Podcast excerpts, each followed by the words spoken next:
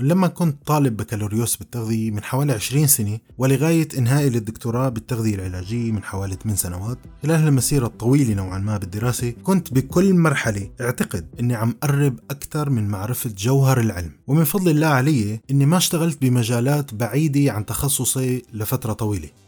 اللهم إلا بكازية حوالي السنة تقريبا واشتغلت كمان بشوية مطاعم مثل مطعم ماكدونالدز حيث عملت وظيفة مثيرة للاهتمام وهي بسموها dining area cleaner اللي هو الشخص اللي بينظف الطاولات والأرض لما بيخلصوا الناس أكل. وكل هالشغلات كانت وأنا عم أدرس الدكتوراه أنا درست بكالوريوس بالتغذية بسوريا وبعدين طلعت لبريطانيا درست ماجستير بال molecular nutrition أو التغذية على مستوى الجزيئات وبعدين كملت بالدكتوراه بتخصص التغذية العلاجية والالتهاب. ببحث الدكتوراه تخصصت بشيء جديد بحاول يدمج التغذية العلاجية مع الالتهاب اللي بيتولد من أمراض المناعة. تخصص براق وحلو من بعيد. وكتير صراحة كنت متحمس لما دخلته. معتقدا إني رح أشتغل مباشرة على المرضى بالمشافي ورح يكون كل شغلي بالتغذية فقط. هذا كان اعتقادي. ولكن الواقع كان مختلف. فلما دخلت المخبر تفاجأت إنه كل شيء رح أعمله بهاي الفترة هو كيمياء. فاضطريت إني أدرس تخصص الكيمياء مع طلاب بكالوريوس الكيمياء. فلما بلشت أفهم ها شوي شو عم أعمل طلع كمان إني لازم أفهم كيمياء حيوية biochemistry. وهالفهم والدراسة رح تكون مختلفة بشكل جذري عن فهم طالب البكالوريوس والماجستير حتى لو عم يتخصصوا بالكيمياء والكيمياء الحيوية. وهالشيء أدى أنه لازم كنت أحضر مع طلاب الكيمياء الحيوية لحتى ها بلش أتعلم وأفهم شو الترتيب. لما تابعت بالدكتوراه كان لازم اشتغل على مرضى عندهم نوع من أنواع الالتهاب فكان لازم أتعلم فيزيولوجيا اللي هو علم وظائف الأعضاء وبعدها علم الأمراض ال pathology وبعد كل هدول كان لازم أتعلم أخذ جرعات دم من المرضى وبعدين أتعلم عزل كريات الدم البيضاء وبعدها حاول علاج الالتهاب المتولد من هالكريات باستخدام الألياف. والحمد لله بفضل الله تعالى قدرت أعدل الالتهاب باستخدام الألياف ونشرت عدة أبحاث بهالخصوص. وصلت لمرحلة جيدة من الثقة بالنفس بتخصصي وفرحت كتير. بعد التخرج من الدكتوراه اشتغلت بعدة جامعات. وكل شغل كان يختلف عن الثاني من ناحية الأبحاث ومن ناحية التدريس بتخصصات مختلفة بالتغذية العلاجية. لكن كان هيك في شغل واحد غير كل شيء مرق معي. هالشغل كان بجامعة ليدز وجامعة ليدز هي أقوى جامعة في التغذية في بريطانيا بدون منازع. والشغل فيها كان كباحث مشارك research associate تحت إيدين أقوى البروفيسورية في العالم في مجال التغذية بروفيسور ألان مكي. هالبروفيسور العظيم كان عنده بوقت عملي أنا أكثر من 250 بحث علمي وأكثر من 20 كتاب علمي مطبوع. وكنت والله شوف الدكاترة والبروفيسورية اللي بيجونا زيارات من جامعات تاني ومن بلدان تاني من أمريكا وكندا وأستراليا بيرجفوا قدامه. حتى في منهم بيبكوا. أنا أنا نفسي بكيت مرتين قدامه. والسبب هو قوة العلم والحجة والتواضع تبعه. البروفيسور ألان مكي هو مثال للعلم وهو يعني حسب ما أعتقد هو أذكى واحد بشوفه بحياتي كلها بالتغذية. طريف الأمر أنه البروفيسور ألان لما بتحكي معه ما بيسألك أي أسئلة يعني خارج نطاق الشيء اللي أنت مختص فيه.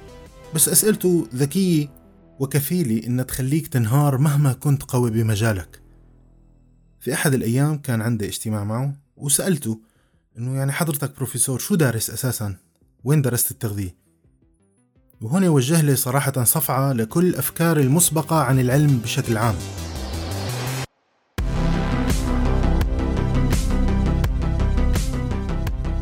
لأنه كان البروفيسور ألم وهو الأقوى في التغذية ما دارس تغذية أساسا بل كان دارس بكالوريوس بالفيزياء وماجستير بالفيزياء ودكتوراه بالفيزياء كله فيزياء بفيزياء. وجوابه ببساطة كان إنه كل شيء بالكون هو فيزياء حتى الخلايا والجزيئات اللي بتتحرك بالجسم هي حركتها من ضمن الفيزياء وفهمنا للفيزياء. اشتغلت مع البروفيسور ألان سنتين تقريبا. واشتغلت معاه على عدة أبحاث مثل تعديل هرمونات الجوع بالطعام وتغذية مرضى الكولون العصبي والسكري وتعديل مستقبلات السكر بالأمعاء الدقيقة وكثير من الأبحاث على الخلايا والحيوانات والبشر. لكن كان في شيء واحد خاص كتير وبعتبر حالي يعني ولله الحمد متخصص فيه. وكل أبحاثي القادمة إن شاء الله رح تتضمن جزء كبير منه. وهالشيء هو الجهاز الهضمي. فالبروفيسور ألن بالتعاون مع كتير دكاترة وبروفيسورية حول العالم قدروا إنه يعملوا محاكاة للجهاز الهضمي خارج الجسم البشري وخارج الحيوان كمان. ونتج عن هالمحاكاة آلاف الأبحاث وهالشغل هاد غير كتير بمستقبل أبحاث التغذية من وجهة نظري لأنه صار فينا ولأول مرة نهضم أي أكل أو بروتين أو مكمل غذائي ونوصل بالهضم لدرجة من الدقة إنه نطالع الأكل المهضوم كأنه أخذينه هلأ من أمعاء الإنسان. بكل التفاصيل تقريبا حتى لدرجة ريحة البراز والبكتيريا اللي موجودة عنا بالجسم البشري. سبحان الله الاكتشاف هذا رح يلغي كتير نتائج من الأبحاث اللي عم نشوفها. اللي بتاخد أكل معين وبتحطه كعلاج مباشرة بدون التفكير إنه كيف انهضم وشو آخر مرحلة يوصل إلى بالأمعاء. الدقيقه قبل ما يتم امتصاصه وانتقاله إلى الدم. وهل أصلا ينتقل إلى الدم ولا لا؟ العمل على الجهاز الهضمي بجامعة ليدز اضطرني إني أفهم وأدرس الفيزياء. لحتى أفهم حركة المواقع والأجسام وانتقال الجزيئات من مكان لمكان. وبصراحة بعد كل تجربة بعملها لحد هاللحظة بحس بشعور لا يمكن وصفه وخصوصا إذا كنت رح أوصفه ببحث باللغة الإنجليزية. فممكن يعني إذا حدا حابب يشوف الأبحاث اللي أنا ناشرها يعني رح يوصلوا ل 40 بحث الحمد لله. كلياتهم باللغة الإنجليزية اللغة فيهم علمية جافة. بس يعني ما بتعبر عن الشيء اللي نحن بنندهش فيه لما بنعمل التجارب. مشان هيك قررت من حوالي السنتين إني بلش بالكتابة باللغة العربية وحاول بسط كل شيء تعلمته بأسلوبي بالشرح. أسلوبي اللي ممكن البعض يشوفه مبسط زيادة عن اللزوم لأنه قائم على توضيح الأشياء المعقدة لحتى يفهمها أكثر قدر من الناس مهما بلغ تعليمهم. مشان هيك بلشت بكتابة كتابي الأول عن الهضم والجهاز الهضمي أنا وصديقي من عشرين سنة الدكتور يزن رني اللي بوجه له تحية. حطينا بهالكتاب أساسيات التغذية والاحتياجات للأطفال والبالغين والكبار بالسن. حطينا كمان في مسائل حسابية ومعادلات بطريقة مبسطة مع الكثير من الصور والشروحات. والأساس الأساس في هذا الكتاب هو الهضم والجهاز الهضمي لأنا بشوف أنه كل إنسان لازم يتعلم عن الهضم ليعرف كيف بيقدر يتحكم بغذائه. راجع الكتاب ودققه من الناحية اللغوية مشكورا الدكتور عبد الله مشعان العنزي. والحمد لله الكتاب انطبع تحت اسم الدليل المبسط في التغذية والهضم وصار الكتاب متاح ككتاب مطبوع للشراء في بريطانيا وأوروبا وسوريا وتركيا.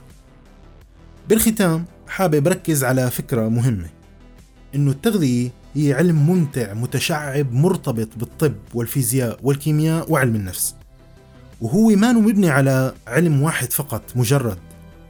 لأنه لما نشوف بصراحة يعني حتى بالمناهج اللي بنشتغل عليها بالجامعات هون ببريطانيا وأنا اشتغلت بأكثر من جامعة ببريطانيا كل المناهج يعني آه، بتركز على الشغلات الأساسية اللي لازم يتعلمها طالب التغذية. بغض النظر عن العلوم الأخرى المرتبطة بالتغذية وهي ممكن يعني تكون أساس لفهمنا للتغذية مثل مثلا علم النفس مثل الكيمياء مثل الفيزياء. فبتلاقي الواحد مثلا بياخذ مادة أو مادتين بهذا الشيء و آه، آه، ما بيكون كافي صراحة. لازم يكون في تعمق أكثر أو أنه يصير في تخصصات جوا التغذية. بالنهاية أدعو الله عز وجل أنه يكون العلم اللي عم نحاول أنه ننشره مفيد لخير البشرية. إذا حابب تحصل على نسختك من الكتاب يرجى طلبه بحسب البلد اللي أنت فيه. مع إمكانية التوصيل إن تعذر الحصول عليه. رابط وجميع الروابط الأماكن المتاح فيها الكتاب موجودة في وصف هذا البودكاست. نلقاكم على خير إن شاء الله في حلقة جديدة من بودكاست تغذية بالعربي. معي أنا دكتور عبد المنان فاضل. والسلام. thank you